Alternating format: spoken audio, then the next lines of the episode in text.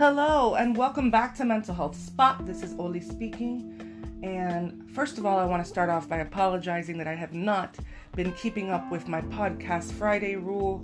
I've had a lot going on, guys. It's been a busy few weeks, very hectic. Um, but I want to make sure that you guys have something to look forward to every Friday. It is very important to me, so I will try to be better about that and uh, really make a conscious effort because, you know, a lot of us um, out there really can't afford some mental health therapy services, and that's going to be a rant for another day.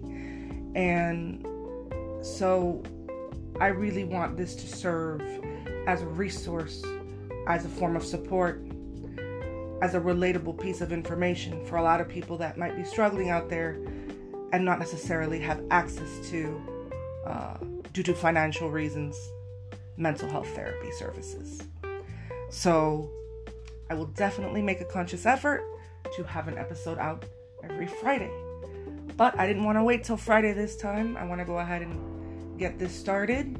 And on Friday, you will also have another episode to listen to. Fingers crossed. we trying out here. Um, with that said, if you are under the age of 18, please consult with your parent, guardian, or a trusted adult before continuing to tune in to any and all of my podcast episodes.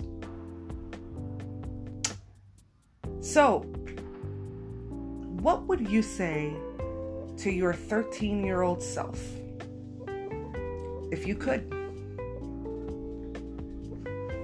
If you could go back in time as you, adult, grown up you, and say something to your 13 year old self, what would you say? What have you learned? What knowledge have you gained? What insight, what wisdom would you share? What advice would you give? In 2015, there was this project that was viraling around on social media called Dear Me.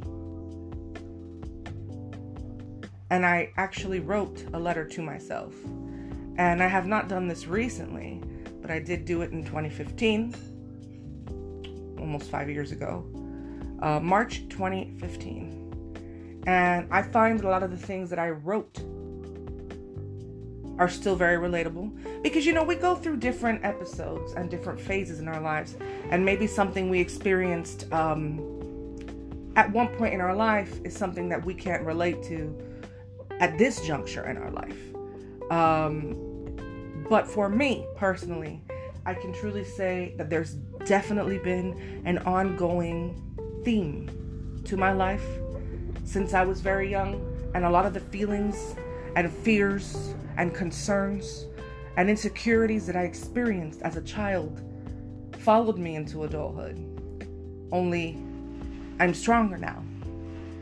And so I wrote this in 2015 and I really wanted to take the opportunity to share it with all of you and perhaps inspire you to do the same. Really think about what you would say to your younger self. I find that it's very healing and I find that it's very cathartic. Here we go. Dear me, it is not your fault you are not to blame for the shortcomings and limitations of others. You haven't done anything wrong, and the pain others have caused you is a reflection of themselves, not of you.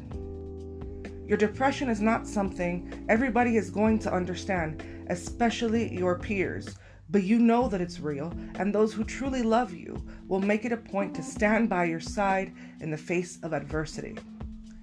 Your true friends will support you, encourage you, motivate you, and love you deeply. Your true friends will not find joy or amusement in your misery. They will not exploit your vulnerabilities for the world to see. Your true friends will protect you. And true friends, Olivia, are what you deserve. Because you are a genuinely sweet, caring, and loving person. You aim to help and understand others in spite of the hurt you're carrying in your heart. And it is a hurt that others have bestowed upon you. I feel the need to emphasize this because you often blame yourself for things that are completely outside of your control. It doesn't matter how great you are. You cannot impress everybody, and you will not impress everybody.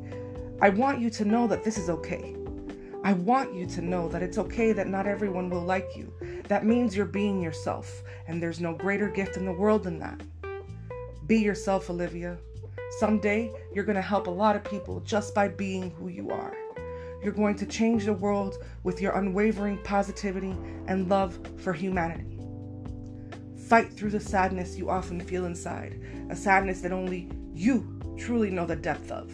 Fight through it because happiness awaits you. Don't expect others to be like you. That is the biggest mistake you can make. Don't allow yourself to be bullied. Fight back and show them your backbone. Show the world you're not one to be messed with. Show the world that you are unstoppable, and no matter what they do, you will always rise a more powerful woman. Turning the other cheek is for martyrs, and you are not a martyr.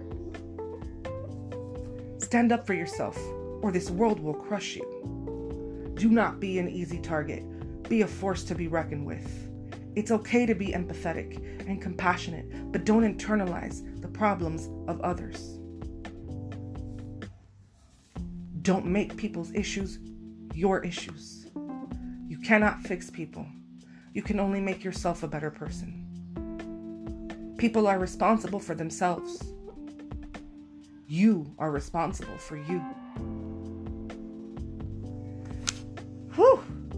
That was an emotional read. And I find that I still relate to every bit of that. And um, I wrote that when I was 28. I'm 33. And I really encourage all of you to complete this activity and really notice how it makes you feel, how connected you are still to your child self. You'll find there's a great connection sometimes. And those are a lot of things uh, that are underlying that may need to be addressed. And with that said, I'm going to keep this one short. I will catch you all on Friday for Podcast Fridays. Do look out for my next episode. You won't want to miss it. It's going to be a good one. Thank you for listening. Until next time.